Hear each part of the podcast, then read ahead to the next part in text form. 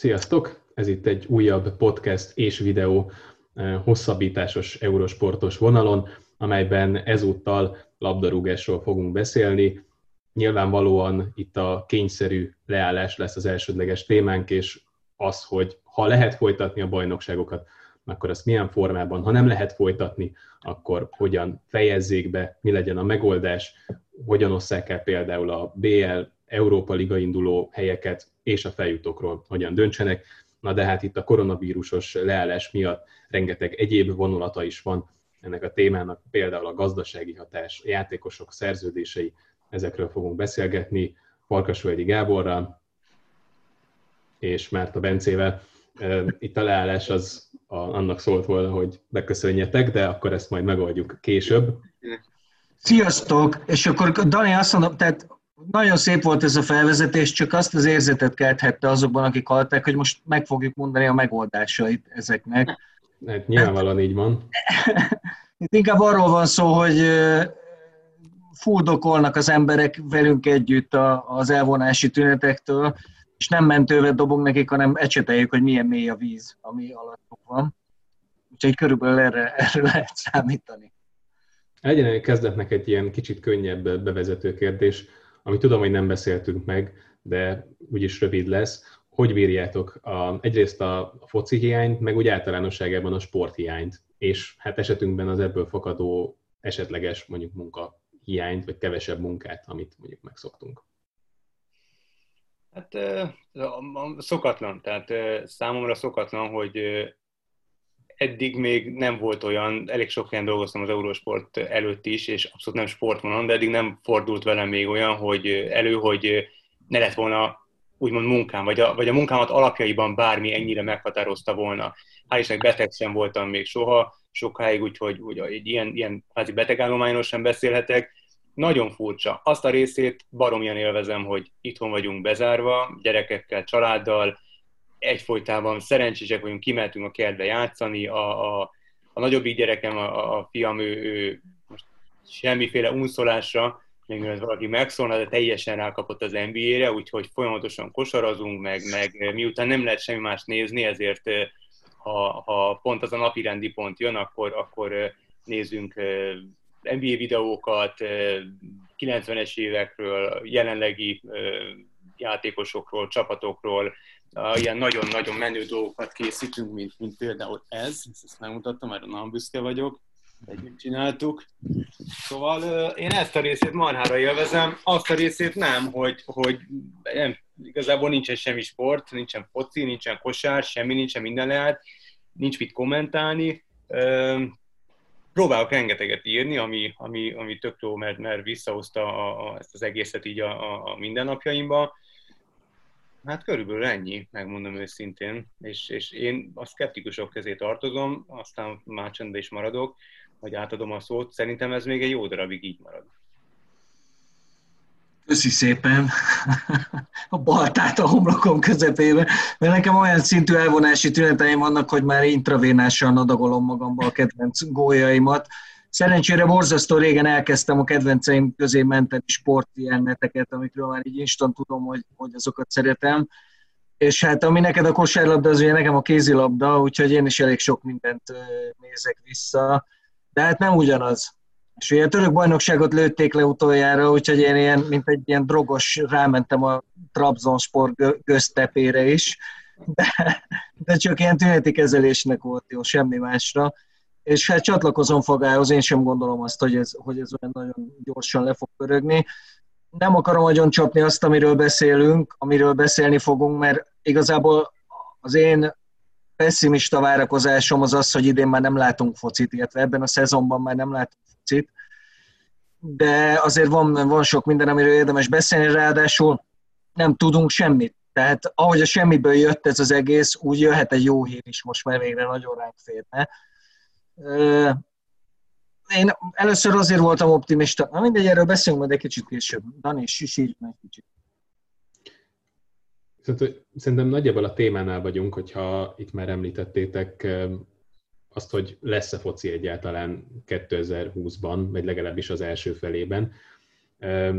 Szóval akkor szerintem nagyjából egyetértünk abban, hogy ez, a, amit eredetileg mondtak, hogy az április-május vonal, abban biztos, hogy nem lesz. A, az optimistább verzió az, hogy valamikor nyár elején, illetve mondjuk, hogy június végéig bezárólag el tudják indítani, és akkor még így, hogy nincs EB, hogy nincs olimpia, így, így ezért van esélye arra, hogy be lehet esetleg fejezni a mostani bajnokságokat.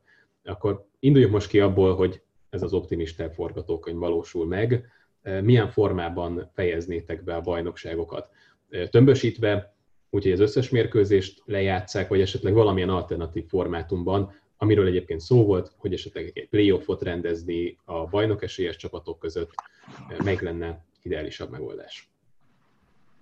Megmondom őszintén, oké, tételezzük fel azt, hogy, hogy lehet játszani mondjuk júniustól, június közepétől. Én nem hiszem, szerintem a legnagyobb, az egyik legnagyobb gond az, hogy nem hiszem, hogy lehet igazságos döntést hozni. Szerintem biztos, hogy, hogy érdekek fognak sérülni, és, és arra nagyon kíváncsi vagyok, hogy ezek a nagy klubok, a, amelyeket nyilván a, a győzelmi vágy, a, a presztízs mellett azért a biznisz is eléggé, eléggé érdekli őket, és, és, és igazából ez az, ami, ami hajtja őket, tehát ez egy, ez egy milliárdos üzletág, irgalmatlan pénzeket veszítenek. Tehát szerintem ameddig csak lehet, ameddig van rá minimális esély, és szerintem lesz foci, tehát kell, hogy legyen, mert irgalmatlan pénzeket buknak, és, és alapjaiban határozza meg, ha beigazolódik mondjuk a, a Bencének is a, ez a gondolatmenete, vagy, vagy, vagy ez, a, ez a félelme, hogy nem lesz foci, ez szerintem a jövőt alapjában határozza meg. Tehát klubok mehetnek tönkre, óriási hatással lesz az átigazolási politikára, hihetetlen mértékben esnek majd vissza szerintem az árak, ami nem feltétlenül rossz, mert horribilis összegeket és, és irreális árakat fizettek ki játékosokért, olyanokért is, akik a negyedét nem érdemelték volna, akinek az értéke a negyedét nem, nem ért el annak, amit, amiért végül eladták őket, vagy megvették őket. Én megmondom őszintén, a lebonyolításban, vagy lebonyolítással kapcsolatban én abszolút tanástalan vagyok. Tehát olyan jó, hogy nem engem kérdeznek meg, és nagyon vagyok a döntéshozó, mert egyszerűen nem tudom elképzelni azt, hogy, hogy mondjuk egy angol bajnokságot, azt nem tudom elképzelni, hogy csak úgy odaadják a Liverpoolnak a bajnoki címet, és szerintem a Liverpool sem akarja úgy megkapni a bajnoki címet, akármennyire utcahosszal vezet, hogy na tessék, itt van, gratulálunk, megnyertétek végre. Tehát ennyi év után fennállásuk első PL bajnoki címével szerintem nem így akarnak büszkélkedni. A Bundesligában kioszthatatlan, tehát nem, szerintem nem lehet vonalat húzni, hogy na jó, akkor Bayern vezet, nem tudom, két ponttal, tiétek a bajnoki cím. Olaszban sem mennyi, azt hiszem egy pont az előnye a Juvénak, valahogy így. Tehát nem lehet kiosztani a bajnoki címet, de azt sem látom, hogy hogy lehet lejátszani. Tehát, hogy az NBA-be próbálnak egy olyan megoldást találni, hogy különböző verziók vannak, hogy mondjuk a csapatokat Las Vegasba vezénylik, és ott vannak különböző óriási szállodák, amelyekhez tartoznak különböző csarnokok, és ott egyszerűen lejátszák a maradék meccseket, vagy rögtön playoff kezdenek, és akik playoff helyen állnak, azokat oda rendelik, és lejátszák. Most kicsit az sarkítottam, de valamilyen ilyen megoldásban gondolkodnak. Ezt nem lehet megcsinálni szerintem foci csapatokkal, ilyen létszám mellett. Szerintem a vírus, ez, ez, ez az egész járvány dolog, ez, ez júniusig ne, nem hiszem, hogy minden országban levonul, és akármennyire nézők nélkül akarják befejezni a bajnokságot, egyszerűen nem látok megoldást arra, nem látok alternatívát. Nem tudom, hogy ti mit olvastatok, vagy mit, mit nem, vagy mik az ötleteitek, vagy mit nem, mik nem, de, de nagyon kíváncsi vagyok, hogy ti, ti hogy látjátok. Én úgy gondolom összefoglalva, hogy szerintem nem lehet csak úgy lezárni bajnokságokat, nem lehet csak úgy kiosztani bajnoki címeket, de nem, egyszerűen nem látom a, az alternatíváját annak, hogy hogy lehetne mégiscsak befejezni ezeket a bajnokságokat.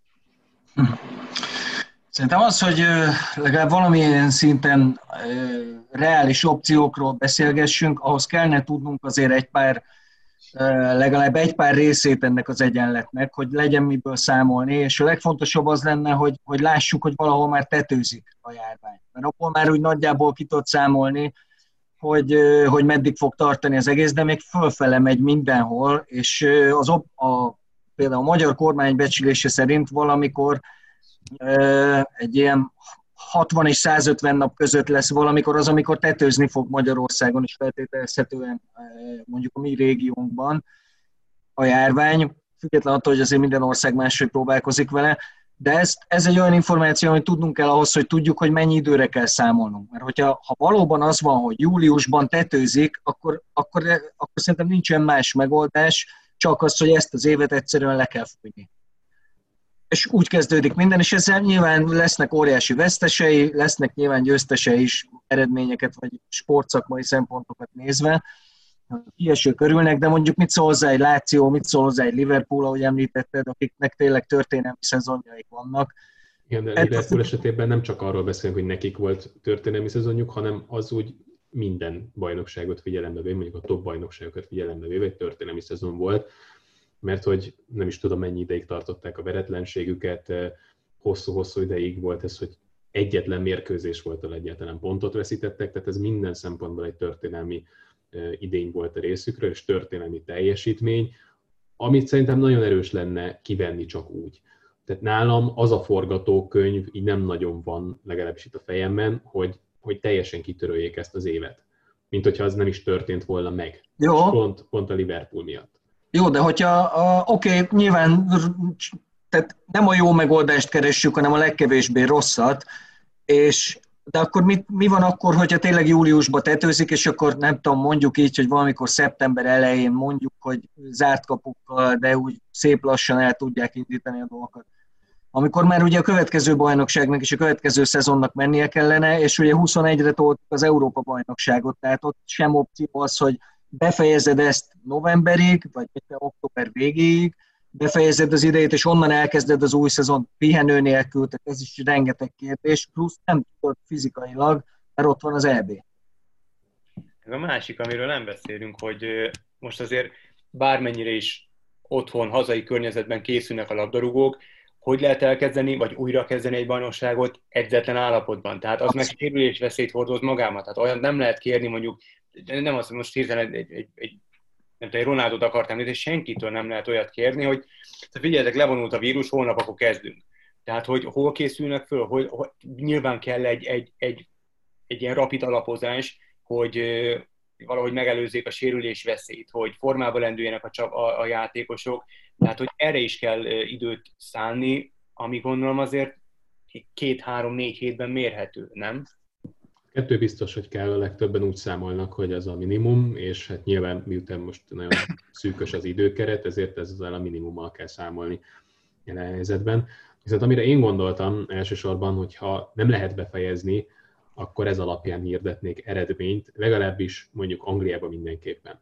Tehát mondjuk ott, ahol tényleg arról beszélünk, hogy két mérkőzés, illetve két győzelem kellett volna Liverpoolnak ahhoz, hogy megnyerje ezt a bajnokságot, és nem tudom elképzelni, hogy még hogyha újraindítják is, és kiállítják a, az ifi csapatot, hogy ez az ne legyen meg valahogy. Tehát, hogy ebben a helyzetben azért eh, persze nagyon sok mindenről beszélhetünk, hogy a legkevésbé rossz megoldás, ilyesmi, szerintem ezt nem lehet megcsinálni, pláne mondjuk egy ilyen csapattal, amelyik történelmi szezont futott, amelyik tudjuk, hogy mennyi ideje üldözi ezt a célt, hogy megnyerje a Premier Liget, Várj egy percet. Dani, szerinted az opció, hogy az UEFA azt mondja, hogy a, a tagszövetségek döntsék el, hogy milyen rendszert követnek, ők csak a maximum ajánlást adnak, és a bajnokok ligájával meg az el foglalkoznak, de hogy, hogy, hogy nem ugyanaz lesz a megoldás minden országban, hogy ilyet elképzelhetőnek tartasz? Szinte biztos vagyok, hogy így lesz. De Angliában például, jól tudom, akkor a, a kluboknak is nagyon komoly beleszólása van, tehát konkrétan szavazhatnak arról, hogy milyen eh, lebonyolítási forma legyen, vagy mi legyen a helyzet, ami mondjuk olyan szempontból nem biztos, hogy szerencsés, hogy nyilván mondjuk az a három klub, amelyik kiesne jelenlegi felállás szerint, az nem fogja megszavazni, hogy ne töröljék el ezt, meg nyilván ott az elején is, akik a saját Európa Liga, illetve BL szereplésükre hajtanak, azok is úgy fognak szavazni, ahogyan a saját érdekük megkívánja. De mondjuk szerintem Olaszországban például, de ezt lehet, hogy te jobban tudod, például a szövetség dönt arról, hogy hogyan folytassák Hát a, a, a liga, igen. A liga, igen. Liga, Nem úgy volt, hogy az UEFA azt mondta, hogy ők azt el nem tudják képzelni, hogy csak simán kiosszák a bajnoki címeket, tehát hogy abban ők, ők nem mennek bele? De olvastam volna valami ilyesmit is, hogy, hogy azt, azt azért hevesen ellenzik, ellenzik, hogy a bajnoki címek csak úgy ki legyenek osztva, és ne legyen valami alternatív. Nyilván, hogyha nincsen más megoldás, akkor kénytelenek lesznek ebbe belenyugodni, de Tehát ti azt mondjátok, hogy a bajnoki címeket ki kell osztani. Tehát olyan az elképzelhetetlen, hogy, hogy egy tolvonással kvázi véget érjen a bajnokság, és ne legyen győztes, illetve kieső hirdetve, illetve ne legyenek elosztva az Európai Kupa indulás jogosító helyek. Ez nem, nem mindenhol ennyire egyszerű a helyzet. Tehát említetted például itt az olasz bajnokságot, ahol egy pont van a két csapat között, tehát az alapján nem mondom, hogy ki lehet hirdetni a győztest, és nem azért, mert a Juventus el az első helyen a bajnokságban, ugyanezt mondanám akkor is, hogyha a Láció lenne az első, mert hogy tehát egyszerűen ott annyira kicsi a különbség, hogy, hogy nem lehet azt mondani, hogy mert ugye a sorsolás és meg minden egyéb még szerepet játszhatott volna abban, hogy hogyan, hogyan alakul a bajnokság vége.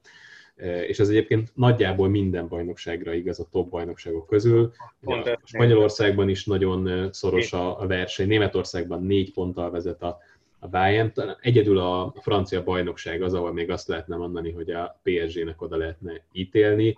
Ott több mint 10 ponttal vezetnek, nem nagyon kérdés, hogy a PSG megnyerni ezt a bajnokságot. Az összes többibe viszont a jelenlegiek alapján nem lehet, és akkor erre mondtam ezt a playoffot, ami felmerült, amivel mondjuk le lehetne, hát nem is tudom, annyi mérkőzés biztos nem kellene játszani, mint egyébként a jelenlegi körülmények között, csak kérdés az, hogy lehet-e egyáltalán olyan feltételeket teremteni, hogy egy rövidített rájátszásszerű bajnokságot mondjuk négy csapat részvételével a bajnoki címért lejátszanak. Ez mondjuk szerintem Olaszországban egy izgalmas lebonyolítási forma lenne, pláne mondjuk a jelenlegi helyzetben. Nem felrebb, mint az összes többi megoldás. Most itt próbáltam megkeresni, régebben volt egy ilyen szabálya a labdarúgásnak, hogy Viszmájor esetén, hogyha le kell fújni egy mérkőzést, akkor 60 percnek kell eltelnie ahhoz, hogy végeredményt lehessen hirdetni. Tehát akkor, ha nem, akkor vagy újra kell játszani, vagy törölni kell, vagy nem tudom, de lejátszottak 60 percet, akkor lehet végeredményt hirdetni a mérkőzésen. Most ez a kétharmada egy meccsnek, hogy vagyunk-e a bajnokság kétharmadánál, nem vagyunk szerintem. 68 százalék, kiszámoltam. Ja. Olaszországban ez 68 százalék. És a többieknél? Nem, hát hasonló lesz. Ha van, és akkor csak a, a másik, ami eszembe jutott, amit mondtál, hogy akik nem szórakoztak sokáig a döntéssel, az a Magyar Kosárlabda Szövetség, ott, ott nem halaszgattak, meg nem csináltak semmit, nem lefújták a bajnokságot. Egyszerűen. Jó, ott azért könnyebb volt meghozni a döntést, mert annyi pénz nem forog kockán, mint jelen esetben. Tehát itt ah, bérindulásról, bajnokságról, minden egyébről. Tiszta sor, hogy, hogy a futball az egyetlen sport, amit érdemes, vagy érdemes, hát van értelme nézők nélkül is lejátszani, mert a tévé közvetítésekből több pénz jön be, mint a, a jegybevételekből. Nyilván ennek is nem, nem is kell hozzátenni minden mondathoz, hogy ennek is vannak vesztesei, mert nyilván vannak neki de a futballt meg lehet oldani valamelyest, és hogyha ha, ha tényleg nem fér bele semmi, mert egyszerűen fizikailag időkorlátai vannak, akkor szerintem elfog, vagy előfordulhat az a megoldás is, hogy valóban a jelenlegi állás szerint hirdetnek. Ugye Olaszországban se könnyű, mert nem ugyanannyi meccsük van a csapatoknak, mert azt hiszem, így, hogy... Így van. Az olaszoknál azt hiszem, hogy mindenkinek megvan, de például Angliában biztos, az egyel kevesebbet játszott. De az mindegy nem, neked főleg. Nem úgy értem, hanem úgy értem. Az eredmény szempontjából, igen, ott mondjuk az igaz, hogy az eredmény szempontjából annak nincs jelentősége. Ja, ja, az, az tény, mindenki, ott a Real meg a Barszának is ugyanannyi meccse van, Premier Ligában a Citynek van egyel kevesebb, de az, azt már beszéltük, hogy ez igazából teljesen egy, lényegtelen. Bundesligában ugyanúgy mindenki ugyanannyi meccset játszott, mint az éllovasok. Hát a kies például az érdekes, hogy a kiesés ellen küzdő csapatok, a Werder Bremen, egy meccsel kevesebbet játszott, mint a Paderborn, mondjuk két pont előnye van, és négy pontra van a, a mi az Isten, az a playoffot jelentő Fortunától, tehát hogy igen, azért... Igen, de nem tudsz, nem tudsz mindenkivel jót tenni, de hogy ez is, ez is egyike az opcióknak, hogyha, hogyha tényleg nem lesz foci. Bár én mondjuk elhűlve tapasztaltam, hogy múlt héten a Nápolival kapcsolatban olvastam egy hírt, hogy visszahívták a játékosokat edzésre, de aztán egy másnap jött egy közlemény, hogy inkább mégse. De hogy ott már megfordult valakinek a fejében, hogy, hogy akkor jöjjön. Még akkor is, hogyha mondjuk Dél-Olaszország a, a kevésbé fertőzött területek közé tartozik, de hát akkor is ez azért nagyon bátor döntés. Vagy kevesebb teszt van. És e, mit szólnátok ahhoz, hogy e, ha nem lenne kiesők, viszont lennének feljutók? Tehát jövőre, vagy hát a következő idényben mindegyik bajnokság két fővel tehát mondjuk a német 20-szal, a többi pedig 22-vel. Hát azok a bajnokságok nyilván elbírnak, szerintem. Tehát ez, ez nem olyan, mint mondjuk a, a gyengébb színvonalú bajnokságok.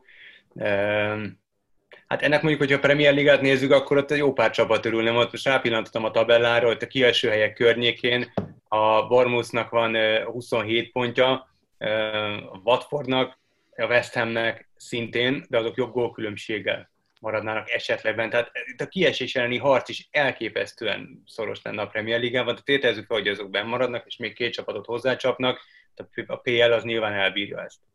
A többi Hát szerintem a, a színvonal eséstől ebben az esetben azért ö, jogosan tart, mert mondjuk Angliában pont nem, tehát a Championship első hat csapata az simán lejátszana egy szezont a Premier League-be, úgyhogy adott esetben mind a hatnak lehetne akár esélye a bennmaradásra.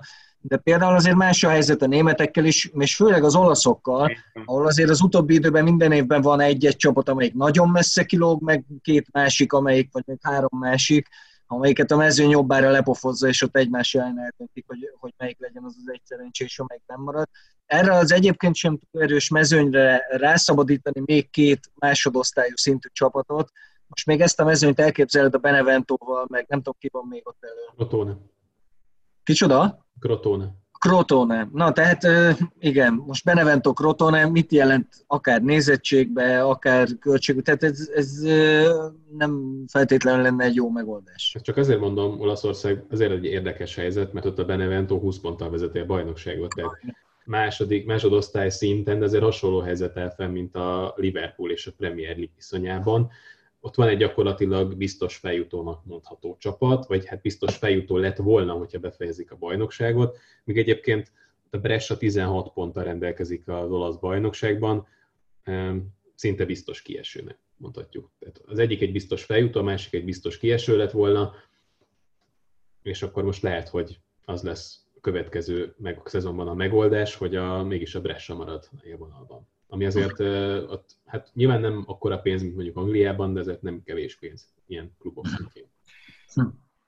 Szerencsétlen Hamburg előjáróit úgy meghallgatnám ezzel kapcsolatban, mert hogy ők most jelenleg úgy állnak, hogy playoffot jelentő harmadik helyen a, a Bundesliga 2-ben, tehát, hogy ők, és egy ponttal lemaradva a szintén már a feljutásérő második helyen álló Stuttgart mögött, tehát itt két történelmi Bundesliga csapat harcol a feljutásért, de hát ahogy mondtuk, igazából itt, itt tehát érdekek mindenképpen sérülnek. Tehát ez most az a szituáció, amikor kvázi melyik ujjadba rakják. Csak ez mondjuk nem boldogítja sem a Hamburg, sem a Stuttgart, sem más csapatoknak az előjárói. Igen. Ugye ezzel a bajnokság törléssel, és hogyha egy kicsit áteveszhetünk már erre a gazdasági részére a dolognak, bajnokság törléssel azzal adott esetben nagyon sok klub kerülne akár a tönk szélére, és meglepő módon az UEFA is nagyon-nagyon rosszul járna vele, mert hát gondoljunk csak bele, hogy nekik most jönne az a rész, amikor beindul a passza, tulajdonképpen, és nem csak a döntőre gondolok, hanem az egyenes kiesés és szakasznak a legizgalmasabb, legérdekesebb része következik. Ha pont ez a része marad el a bajnokok ligájának, akkor tehát szerintem már jogászok egész serege próbálja megfogalmazni azt, hogy, hogy kitartozik, kinek, mennyivel, mennyiből kell visszanézni. Látjuk már a klubok is ezzel foglalkoznak, hiszen a Barcelonánál is bejelentették, hogy mennyivel nagyon durva, 70%-ról akarták csökkenteni. Igen, igen, igen. Akik jelezték, hogy 30-at engednének. Ez egyébként egy globális probléma, és nagyon furcsa, hogy mielőtt az emberek a bőrükön éreznék, látják a nyilvánosság előtt hírességekkel, futbalistákkal, sportokkal, hogy majd ez, ez a saját bőrükön is érezni fogják ugyanezt a, a, a folyamatot, ami ne fog zajlani. De itt az a helyzet, hogy nem lehet meg, mivel egy Viszmajorról beszélünk, aminek mondhatjuk, hogy nincsen felelőse, így nincsen senki, akivel kifizetheted a számlát. Tehát le lehet jól lobogtatni, hogy nekem ennyi veszteségem van, nekem annyi, csak nem lesz, aki kifizesse ezt a veszteséget. És nem is csak a kicsik, hanem a nagyok között is azért vannak, akik mondjuk így, hogy évről évre élnek, és egyszerűen, egyszerűen nem, nem bírja el vállalkozás cégszinten, nem bírja el azt a kieső bevétel mennyiséget, ami most a koronavírus miatt biztosan kiesik. Szerintem most fog megmutatkozni az, hogy melyik klubnak a gazdasági helyzete mesterséges, kvázi lufi, és melyik reális. Tehát ahogy a Bence is mondta, itt, itt, itt komoly, nagymúltú klubok mehetnek akár tönkre ennek az egész koronavírus járványnak köszönhetően, mert évek alatt olyan gazdaságpolitikát folytattak, ami, ami mesterségesen volt banki hitelek, vagy bármiből volt a legmagasabb szinten tartva. Úgyhogy én nagyon kíváncsi vagyok, megmondom őszintén, és nem azért, mert kivic vagyok, csak egyszerűen kíváncsi vagyok, mert ez az egész dolog, ez, ez most nagyon megmutatja majd, hogy, hogy mekkora része a nemzetközi labdarúgásnak a lufi, és mekkora a valós. Financial Fair Play szempontjából mit gondoltok? Ez most akkor eljön bizonyos csapatoknak egy ilyen aranyidőszak, akik ugye eddig sem piaci alapon működtek, nem elsősorban a külső bevételekből, mint például a tévés jogdíjak, vagy merchandising, ilyesmi, hanem elsősorban mondjuk volt egy gazdag tulajdonos, aki ilyen-olyan utómódon megtalálta a módját annak, hogy pénzt juttasson el a csapathoz, ugye ne kerülgessük a konkrétumokat, tehát uh, itt a Manchester City-ről és a Paris Saint-Germainről van szó, hogyha mondjuk esetleg miután ezzel a többi klubra a piaci alapon működő klubok esetében ez komoly probléma és komoly kérdés lehet, hogy a mostani költségvetés, amit nyilván meg fognak nyírbálni valamilyen mértékben, de valószínűleg még akkor sem lesz egyensúlyban a bevétel kieséssel. Úgyhogy nyilván mindegyik óriási mínuszban lesz, vagyis a financial vagy fel kell függeszteni, vagy kizárunk mindenkit, és elindul a Bressa, teszem azt, a bajnokok ligájában, amire nyilván nagy szükség van, és nagy realitás is.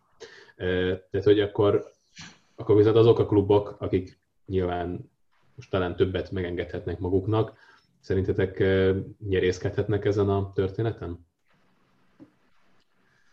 Ugye Platininek az utolsó ilyen asztal kiegyenlítésre vonatkozó kísérletét is elhantolták már a bajnokok ligájának a kvalifikációs szakaszának a visszaállításával.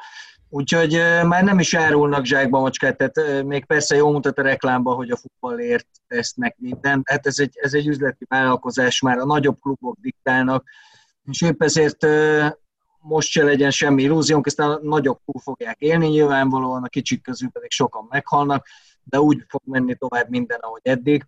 Nem tudom, még az araboknak az, a, hogy kivéreztetik most az oroszokat az olajpiacról, kíváncsi vagyok, hogy ennek lesz-e bármiféle ilyen hatása. De hát amíg tartalék van, addig minden van, úgyhogy nincs illúzióm azt illetően, hogy, hogy a, a, azok, akik gyorsabban magukhoz térnek, és tulajdonképpen még akár a győztese is lehetnek, hogyha csak az általad említetteket nézzük, azok a nagy és gazdag klubok lesznek. Ami viszont pozitív, hogy talán ezzel egy kicsit eltolódik ennek az Európai Szuperligának az ötletének a megvalósítása, mert azt szerintem nagyon sok szempontból a futball halálát, legalábbis a klubfutball halálát fogja elhozni. Minden héten két Chelsea Barcelonával, meg érdektelen meccsekkel, miközben teljesen devalválódnak majd a nemzeti bajnokságok, és szerintem sokan nem akarják. Most ez a terv is kap egy ütést, tehát kell még egy pár év, mire újra visszaáll minden a, a normál rendszerbe hogy kikkel, a főszereplők ugyanazok maradnak, a harmadik meg a negyedik alapárdos, az lehet, hogy lecserélődik majd sajnos. Nem nagyon tudok mit hozzátenni a Bence által elmondottakhoz, én is, én is abszolút így látom. Hmm szomorú dolgokról beszélgetünk azért nagyon. Hát itt, itt tényleg sorsok, és akár nagy múltú csapatok is szépen eltűnhetnek a sűjesztőben. De hogy egy kicsit vidámabb dolgokról is beszéljünk, elmondok egy történetet, és majd érteni fogjátok, hogy mi maga a felvetésem. Ugye a kézilabda bajnokok ligájának a döntőjét azt nem törölték, hanem szeptemberre tették. Azt nem tudom, hogy kinek volt a zseniális ötlete. Egyébként ezek a zseniális ötletek csak úgy szánkáznak ki fel az Európai Kézilabda Szövetségből. Na ez például egy ilyen volt, mert hogy a két jelenlegi legjobb csapat, mondjuk úgy, hogy a két bajnokok ligája csoportnak a győztese, akik már az elődöntőben kapcsolódnak csak be, ez a Kiel és a Paris Saint-Germain volt. Nem, bocsánat, a Barcelona volt, de a Paris Saint-Germain a másik érintett a világ egyik legjobb játékos, a Sander Sagozen az egyikben játszik, ugye a Paris Saint-Germain játékosa, de már bejelentették, hogy a Kiel beszerződött. Oh. Most normál esetben úgy néz neki, hogyha le is játszanának elődöntőket, akkor az elődöntőket azokat még lehet, hogy a, a Paris Saint-Germain színeiben játszaná, de a döntőt már biztos, hogy a, a Kielében. Uh. Na, hát ugye ez egy olyan probléma, amiről még nem beszéltünk, hogy mi van azokkal a játékosokkal, akiknek idén jár le a szerződése, én közben itt megnyitottam, csak egy pár nevet mondok, hogy kik azok, akiknek nyáron lejár a szerződés. Thomas Meunier a legértékesebb közülük egyébként, de ilyenek vannak még itt, hogy William, Mertens, Cavani, Fertongen, Kurzava, David Silva, Mario Götze, stb. stb. Pedro, Callejon, Bonaventura. Tehát azért elég jó kis játékosok, akiknek ha magát a névsort végignézzük, most a lehető legbizonytalanabb a sorsuk. Ez már eldőlt, nem, hogy meghosszabbítják majd a mostani szerződéseket, tehát hogy ez, mit tudom én, lejönne június 30-án, hát ez a kérdés. Ja, hogy ez majd attól, tehát volt egy ilyen bejelentés, hogy ez majd attól függ, hogy mikor Igen, lehet újra kezdeni.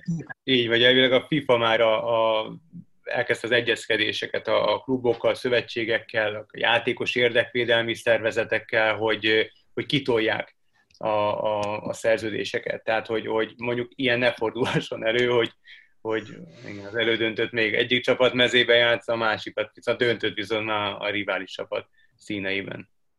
De hogy ezt, figyelj, hogy ezt hogy lehet megoldani, meg, meg tehát itt is érdekek sérülnek, és itt aztán tényleg horribilis összegekről van szó, hogy ezt hogy beszélnek egy Kávánival, hogy figyelj, lehet, hogy már fű alatt megállapodtál, nem tudom kivel, de hát maradnod kell még, nem tudom, két hónapot. Tehát, hogy nem, nem tudom, tehát nagyon elképesztő, hogy, hogy, hogy, hogy, hogy ez az egész koronavírus, ez, ez milyen szinten bolondította meg a, a világot, és nyilván nem csak sportszinten. Igen. Kölcsön, kölcsönszerződésekre is érvényes. Aha, Mármint, hogy az különösen, tehát most ugye a PSG-re jut eszembe, hogy Icardi például elméletileg kölcsönben szerepel a, a Paris Saint-Germainnél, tehát most tehát teszem azt, mégse sikerül létrehozni egy ilyen szabályt, akkor ott mind a két közép csatárát elveszíti a, a PSG. Most nyilván nem fogok könny, könnyeket, könycsepeket elmorzsolni, azért mert szegény párizsiak nyilván tudnak bárkit venni majd, hogyha újra nyit a piac. De, de azért ez egy érdekes kérdés, hogyha mint lejár valakinek kölcsönszerződése, hogy, hogy akkor őt meddig lehet meghosszabbítani, és hogy, hogy arra milyen megoldást találnak. Van az a szabály is ez, ebben a cikkben, amiről, amiben erről értekeztek, abban benne volt, hogy a, a jelenlegi klubot érinti, vagy illeti meg kvázi az elsőbség. Tehát, hogy, hogy a volt klubnak van mindig elsőbsége, nem pedig a, a soron következőnek. Tehát itt, itt mindig oda lyukadunk ki, hogy, hogy érdekek sérülnek, és igazából nyilván együtt kell működni a kluboknak, de hát most melyik klub fog együtt működni a riválisával? hát igen. De mondom, tehát ezek a kérdések most eh, ugyanúgy fütyürészünk benne a sötétben, mert nem tudjuk, hogy, hogy egyáltalán aktuális lesz a kérdés. Tehát, hogyha ha, ha tudni kell a legfontosabb az, hogy mikor lehet elkezdeni, mert akkor fogsz tudni reális szenáriókat ö, felfesteni, és ugye nyilvánvalóan előfordulhat, hogy tologatod a, a bajnokságokat, csak nem tudod sokáig tologatni, mert 22-ben télen van például a VB. Úgyhogy következő 21 nyarán meg nem csak foci EB-t rendezel, hanem egy olimpiát is. Az egyébként is így lett ez... volna, mármint hogy egy, egy éven belül lett volna mindenképp az olimpia és az eb Na igen, persze, az oké, okay. csak most ugye időkorlátot is vetnek oda. Ráadásul ne felejtsük el, hogy azért a, a sporteseményeket a világon mindig igyekeznek úgy belődözni, hogy a focit elkerüljék. Mert ugye nem tudsz semmiből világversenyt rendezni, miközben foci világversenyt rendezel, az teljesen egyértelmű. Úgyhogy most a foci miatt borul minden. Tehát egy csomó EB, világbajnokság, kontinensbajnokságok, minden más is borul, illetve mindenki azt várja, hogy tudjanak már valamit mondani, tudjon valamit mondani a labdarúgás. Mert a foci kimondja, hogy akkor így lesz, úgy lesz, ekkor lesz, akkor lesz, akkor tud minden más is tervezni. És figyeljetek, hogyha mondjuk teljesen lefújják a bajnokságot, akkor az a, hogyan hatna szerintetek mondjuk az átigazolási piacra? Tehát mondjuk elkezdtek egy szezont, és felépítettek valamilyen csapatot, valamilyen terv mentén, akkor vagy, vagy egy nagyon rövid átigazolási időszak lesz, vagy azt is meghosszabbítják valahogy, vagy lehet, hogy el tudtok képzelni egy olyat, hogy azt mondják, hogy ha már eltöröltük a bajnokságot, akkor most igazolni se lehet, és a szerződéseket meghosszabbítjuk egy évvel? Én nem tudom elképzelni. Most gondolod egy, egy neymar Csak hirtelen most rögtön ez jutott eszembe, hogy most nem tudom, mi igaz belőle, mi nem, de hogy kvázi Messi ultimátumot tett a Barca vezetőkóra elé, hogy már pedig vagy megszerzik Neymart, vagy eligazol. Tételezzük fel, hogy ez nem is igaz, de maradjunk annyiba, hogy a Barszánál meg akarják, vissza akarják csábítani Neymart. Eladták 220 millió euróért annak idején. Nyilván ez a, ez a, a járvány, meg a koronavírus, meg minden gazdaságilag érint minden klubot. Nem fognak 200 milliót kifizetni csak azért, hogy visszahozzák, amit a Transfermark szerint ennyi az értéke Neymarnak. Százért nem fogja senki odaadni, de nem is hiszem, hogy a Barca tud ennyit fizetni. Tehát, hogy ez megint egy ilyen, ilyen húz meg erezdel című történet, nem már el akar jönni Párizsból, a Barca szeretné megszerezni, ellenben egy fillére nincsen, mert kivérezteti őket is ez a járvány, és akkor ott vagyunk, hogy ott van egy, egy most ezzel remélem nem, meg, nem bántok meg senki, de ott van egy, hogy mondjam finoman, egy nem finoman. csak erőszakos játékos, aki az önön, önös érdekeit eléggé középpontba szokta helyezni, aki egyszerűen kijelenti, hogy már pedig én menni akarok. És én nem, nem maradok Párizsban, én vissza akarok menni Barcelonába, mit kezdesz egy ilyen helyzettel? És akkor ez csak egy ilyen helyzet. Az biztos, hogy az árak azok a béka fenek alá le lesznek verve. Szuli Hőn ezt mondtam, ami nap nyilatkozott, hogy, hogy elmúltak azok az idők, amikor irreális árakat lehet kérni, és lehet kifizetni majd játékosokért, és ez abszolút igaz. Én is, én is abszolút így gondolom, hogy, hogy nem lesznek ilyen, ilyen 70-80-100 millió eurós vagy fontos átigazolási díjak, mert egyszerűen nem lesz, aki megfizeti. Hát szerintem, most elnézve azt, hogy ez a, ezek az ilyen jobbára arab olaj mágnás befektetők, ezek hobbiból csinálják ezt, és teljesen felborították a futballpiacot. De hát most csak egy példa, azért nem kellett ahhoz se világjárvány, se világválság, hogy a Neymar átigazolása után kiosszanak egy 150 év börtön jobbra-balra mindenféle adó elkerülésekért. Úgyhogy ha akarják, ezt ugyanúgy meg fogják tudni oldani. Nyilván majd beárazzák 100 millióra cserejobb hetőtet, és majd így fogják, hogy a könyvek szerint ne legyen olyan vészesen nagyon csúnya. Említetted a Financial Fair Play, Dani meg azt említette nagyon helyesen, hogy azt most egy kicsit figyelmen kívül kell hagyni, illetve figyelmen kívül fogják hagyni az egész sztoriba. De én az átigazolási piacnak azt a, a nem, nem, azt, nem a halálát látom, meg nem az ilyen óriási kiegyenlítődést látom, hanem inkább azt, hogy tovább fog nőni a szakadék. Hát a, aki, aki gazdag, az egy várándítással elintézi egy ilyet, mert egyébként is feneketlenül öntik bele a pénzt, nem megtérülési céllal. Most egy kicsit többet kell beleönteni, de többől is lehet. Tehát, viszont van, akinek meg konkrétan ki volt számolva minden, ők most szépen mennek a levesbe, ezért mondom, hogy, hogy inkább a szakadék fog nőni, mint kiegyenlítődne ezáltal akár az átigazolási piac, akár ez a gazdasági verseny a futballban. Szóval ezt még a beszélgetés legelején hoztuk föl, hogy itt azért akár nagy csapatok is, történelmileg nagy klubok is bajba kerülhetnek, méghozzá itt például Barcelona ilyen lehet, mert itt éveken át feszegették a határait annak, hogy milyen költségvetéssel dolgoznak, és például itt a fizetésekre irreálisan nagy összeget költenek évek óta. Tehát mondjuk az összes költségvetésnek a 70%-et két évvel ezelőtt még ráköltötték fizetésekre, és akkor ezt belátták, hogy nyilván tarthatatlan, tehát próbálták faragni, és erre az idényre például a 61% volt kijelölve, mint végcél, amit nyilván nem tudnak teljesíteni, meg nem is tudtak teljesíteni, de nem véletlenül van most Barcelonában arról szó, hogy ilyen drasztikusan megnyírbálják a játékosoknak a fizetéseit, mert egyszerűen a, a, a klubnak a költségvetését, azt tényleg a határokig tolták, nagyjából annyit fizettek, amennyit még lehetett reálisan, nem is biztos, hogy reálisan, de amennyit nagyjából még belefért, és most, hogy nagyon sok bevétel nem lesz, adott esetben BL, adott esetben ugye a tévés díjak, a meccspénzek, tehát ugye a, nem, a jegy, jegybevételek. Adások. Így van. Szóval, hogy, hogy ez azért nagyon-nagyon komolyan megüthet még akár egy ilyen klubot is. És ugye nem véletlen az sem, hogy Faga mondta, hogy nem fogják tudni kifizetni Neymarnak a kivásárlási árát, még akkor sem, hogyha mondjuk adott esetben lejjebb mennek az árak. Én hallottam egy ilyet, nem emlékszem, hogy hol olvastam, de hogy, és cáfoljatok meg, hogyha, vagy javítsatok ki, hogyha ha, ha rosszul értelmeztem, de a tévés jogdíjak egy részét, ha jól tudom, megkapják előre a klubok. Tehát azzal tudnak gazdálkodni. Ezt vissza kell fizetni. Na most melyik klub fog tudni visszafizetni, nem tudom, 30 millió fontot? Csak mondtam egy árat. De Premier League-ben például 262 millió fontról van szó, Na, amit most elméletileg lehet, hogy vissza kellene fizetni egy mondjuk, hogy, hogy vagy most nem tudom, hogy tök mindegy, melyik alsóbb a bajnokságban a középmezőny vagy az alsóbb régióban tanyázó kis múltú szegényebb csapat, kis költségvetésű csapat, ezt nem hiszem, hogy biztos vagyok benne, hogy már elköltötték kétszer. Hogy, hogy az Istenbe fizetik vissza? Tehát, hogy én nagyon, tényleg, mindig belemegyünk egy történetbe, és mindig újabb és újabb gondokat ásunk elő, és, és találjuk magunkat kvázi falhoz állít, vagy na, akkor most erre mi lesz a megoldás? A visszafizetések mellé még azért csapdod nyugodtan a bérletek árát is, ami Jó, szintén... Nem a következő idényben. Jó, de és akkor arra az idényre azt meg a saját zsebedből veszed. Valahonnan kiesik mindenképpen. Igen.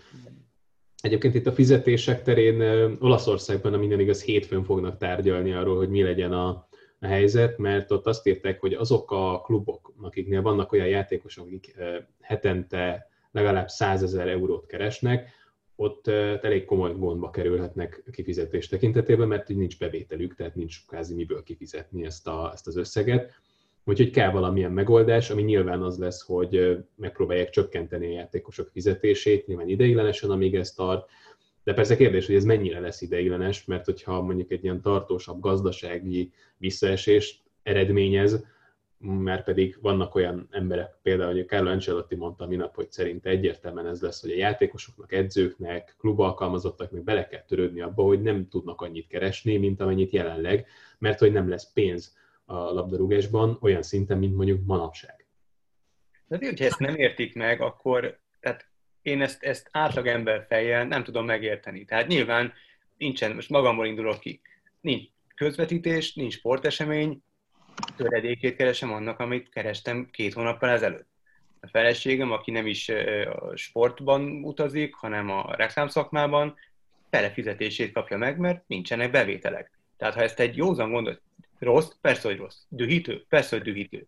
De ez van, nem tudsz mit csinálni. Tehát, hogyha ezt nem tudják fölfogni, meg nem kapja meg a havonta 8 millió eurós fizetését, akkor nem a Sionnál csinálták jól, hogy aki nem ment bele, azt kivágták a fenébe.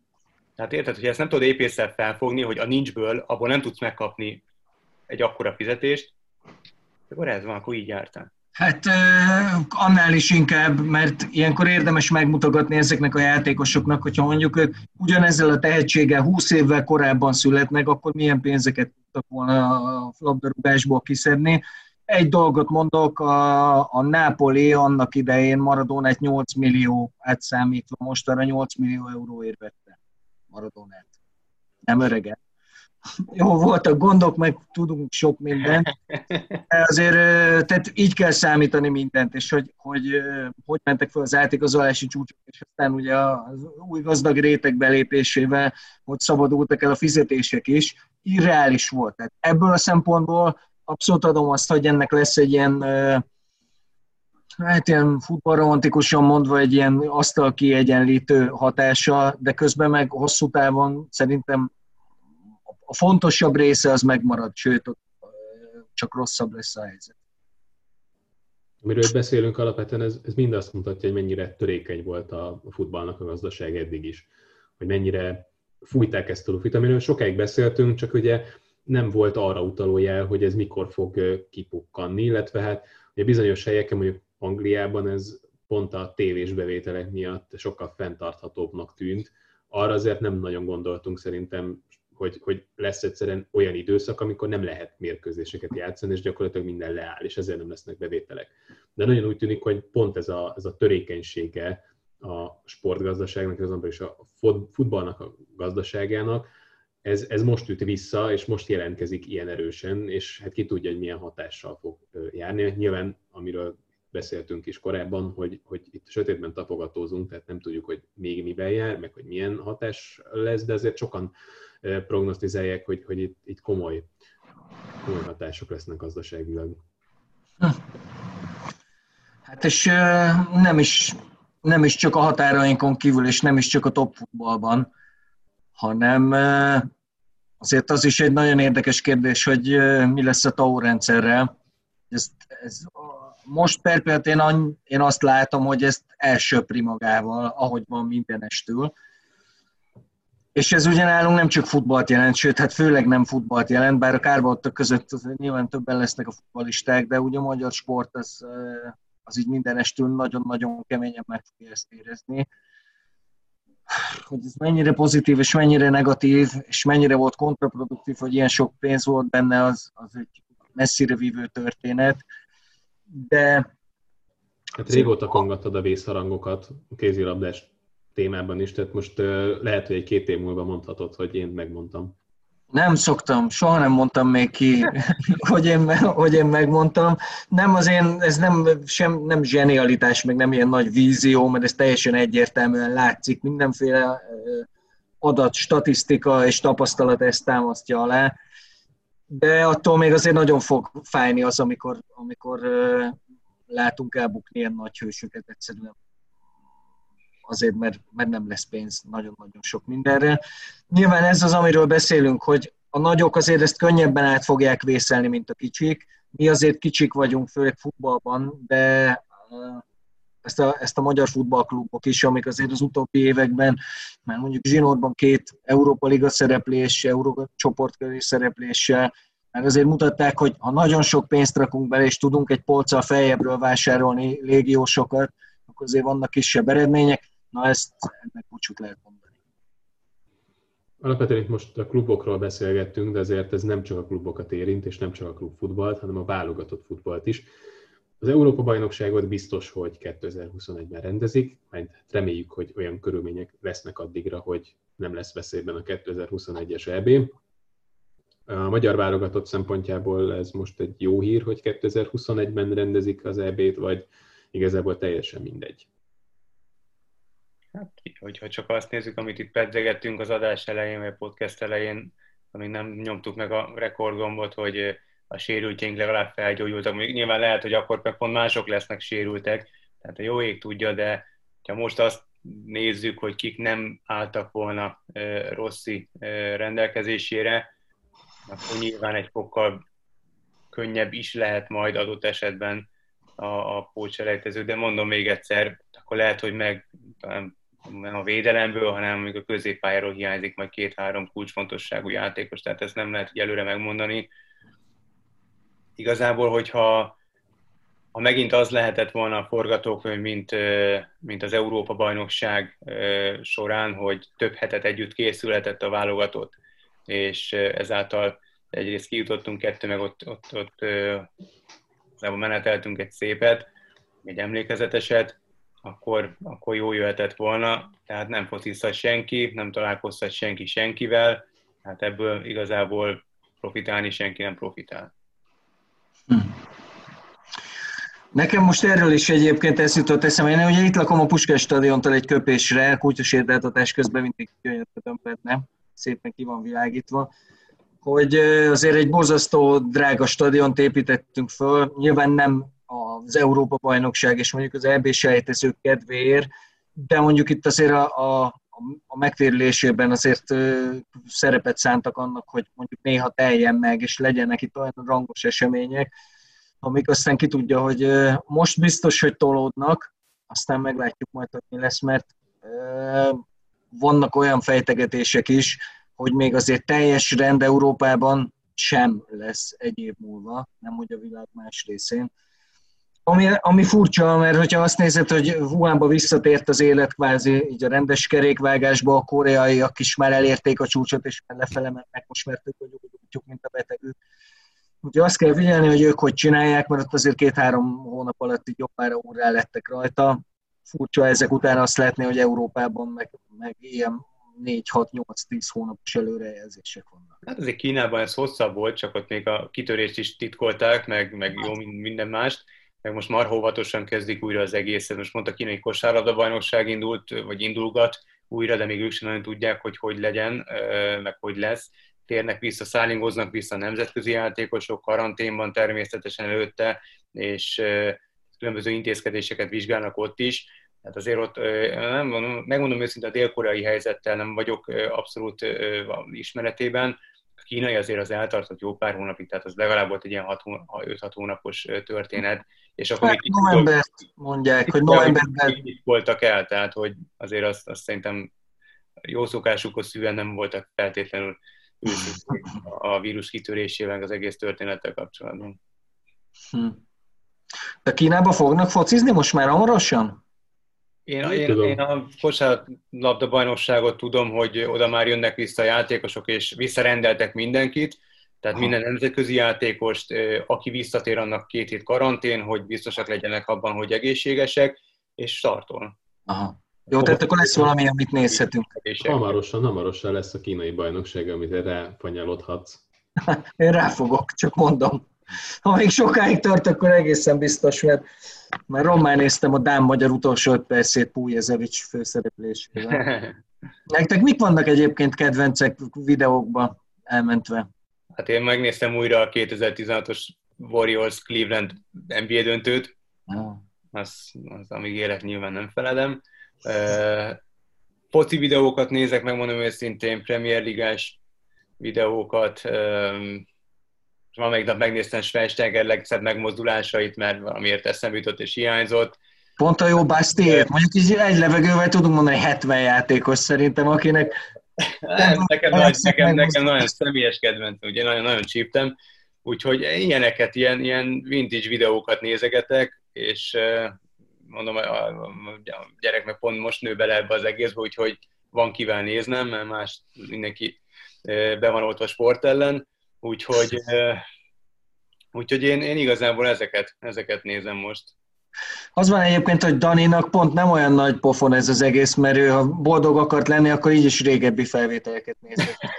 Igen, eddig ez, ne, és a röhögtők, de abszolút így van. Tehát amikor az volt, hogy az utolsó mérkőzés, a legutolsó mérkőzés, amit a Milan játszott a Genova ellen, az tényleg nézhetetlen volt, amiben nem tudom mennyire volt benne az, hogy zárt kapus, meg tényleg senki nem akart már játszani akkor, itt tudta, hogy gáz van, és hogy nem kéne focizni, csak ugye nyilván erőltették, hogy minél több mérkőzést lejátszanak, és talán az is ott volt, hogy ha most felfüggesztik a bajnokságot, és itt a vége, hogy akkor beszámítható eredmények legyenek de tényleg rettenetes volt, és mondjuk ez mondanám, hogy kilóg egyébként az elmúlt évek teljesítményéből, de abszolút nem. Úgyhogy bár a, az alkalomhoz illően próbáltam öltözni, de azért annyira nem bánom, hogy egyelőre mennyi ideig nem kell Milán mérkőzéseket nézni, plusz, hogyha most nem akarok belemenni ebbe majd, hogyha csinálunk egy regisztrát, akkor abban kifejtem hosszabban, hogy a hírek, amik érkeznek arra, hogy milyen képet képzelnek el a következő öt évre, az nem, nem úgy fest, hogy érdemes lesz a Milán mérkőzéseire rákapcsolni, vagy hát aki szereti az olasz középmezőnyt nézni, annak, annak jó lesz. És úgy tűnik, hogy kénytelenek vagyunk megbarátkozni ezzel a gondolattal, hogy az olasz Nekem ez nagy talán, megmondom őszintén, hogy egy, egy ilyen múltú csapatból, hogy lett egy ilyen középszerű klub. Én emlékszem, hogy általános iskolában hárman voltunk nagyon jó barátok, imádtuk a focit, én voltam a Hulit, a másik haverom a Fanbasten, a, a harmadik meg a Rejkárt, és így fociztunk folyamatosan ott a, a Salakos felső udvaron. Szerintem minden korombeli gyerek imádta a Milán, tehát akkor, akkor az volt a csapat. Elképesztő, milyen szinten megelőzte a korát a három hollandal, és azért voltak utána is szép évek nyilván, meg voltak utána is ö, nagy Milán csapatok, nekem ez maradt meg így, így legemlékezetesebb ö, Milánként, de hogy ez a mélyrepülés, ez, ez minek köszönhető, meg hogy jutott el egy ilyen komoly múltú csapat ide, az számomra felfoghatatlan, de nyilván ezt most nem itt fogjuk kifejteni, ez csak egy ilyen mellékvonalt margó. Meghívunk, meghívunk vendégnek a következő regisztára, ahol a, a Milán hanyatlása, Berlusconi helikopterétől a kínai hatalom átvételig című adást fogunk készíteni. Megtisztelő, rendben. Egy külön két órás adást lehetne szentelni annak, hogy kik voltak azok a kínaiak, akik megvették nulla pénzből a klubot. Azért most csak rosszul érzed magad, hogy nem te vetted meg, mert nulla pénzed neked is van, és simán. Nekem is lett volna meg, hát nem tudom, hogy akartam volna kölcsön fölvenni. Hát azért egy ilyen 300 millió eurós kölcsön, nem, nem biztos, hogy besétálok az Eliothoz, hogy hello tesó kéne pénz, akkor így hozzám vágják a bőröndöt. Jó van. Más, hogy várj, ti még nem mondtátok el, hogy mit néztek még a végére, azért még említ, meséljetek már, hogy ti, ti hogy tartjátok fent, a, a, vagy hogy, hogy, hogy küzdötök a sportínség ellen. Hát én a kedvenceimet végigdaráltam, abban sok minden van egyébként, abban nem csak foci van. Vannak benne mindenféle emlékezetes nagy, nagy meccsek, kosárlabda is, nem NBA, hanem magyar válogatott, például EB meccsek. Meg vízilabda is van benne, úgyhogy azokkal úgy el van az ember, amikor már tudod, csak de ez olyan, mint az alkoholmentes sör, hogy így kiveszik valami, amitől ez, az, az az igazi dolog lesz, hogy nincs meg az élmény, hogy itt sikergatva rohangál az ember a nappaliban, és emiatt vannak elvonási tünetek. Ez olyan, mint amikor valaki nikotinos rágóval próbál leszokni. Hát pont a, a lényeg hiányzik belőle. Úgyhogy nagyon-nagyon nagyon nehéz, és kezdem érezni magamon a, a mentális károkat, amiket okoz. Én inkább eddig azokat próbáltam nézegetni, amiket nem tudtam valamilyen oknál fogva, tehát nem ilyen multidézős hmm. sztorira mentem rá, hanem mondjuk, hogyha akár lehet ez egy német bajnok is, amit tudtam, hogy meg kellett volna nézni valamilyen oknál fogva, de nem sikerült, akkor azt azért igyekszem pótolni. Most mondjuk annyira sokat még ebből se csináltam, de ezért igyekszem. Úgy, úgy tűnik, hogy lesz időnk rá, úgyhogy mhm. valószínűleg sikerül bepótolni ezeket. Mert sok, sok olyan játékos van például, Jadon Sancho-t nagyon keveset láttam játszani, de tudom, hogy nagyon jókat írnak róla, meg hogy nagyon jó, és hogy valószínűleg a következő tíz év meghatározó játékosa lesz, tehát azért egy valószínűleg be kéne pótolni azt a lemaradást, ami eddig összegyűlt uh-huh. ebben a kapcsolatban. Hm. Látod majd eleget Ronaldinho-ról se a Paris Saint-Germain jut eszedben. Pedig hát nem volt Pitiáner már ott sem. Ja, Nem is Ronaldinho-ról most mi jut eszedbe? A, a paraguayi börtön, vagy még emlékszünk arra, mint 2005-ös Ronaldinho-ra? Abszolút. Abszolút. Nekem az a, a Bernabeu-ba lejátszott 2-0-es meccs jut eszembe Ronaldinho-ról mindig az, az akkor felállva tapsoltak a madridi nézők, ami azért szerintem nem nagyon sokszor fordult elő világtörténelemben. Tehát, hogy tényleg a Ronaldinho olyan, olyan tízesre játszott, hogy, hogy az, az valami elképesztő volt. Azt a meccset például megnézném most újra. Az egy, az egy, az egy ilyen jó élmény lenne.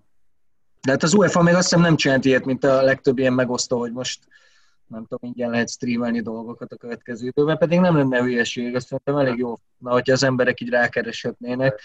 Van amúgy YouTube-on egy ilyen, hogy a, az összes bajnokok ligája döntő góljai.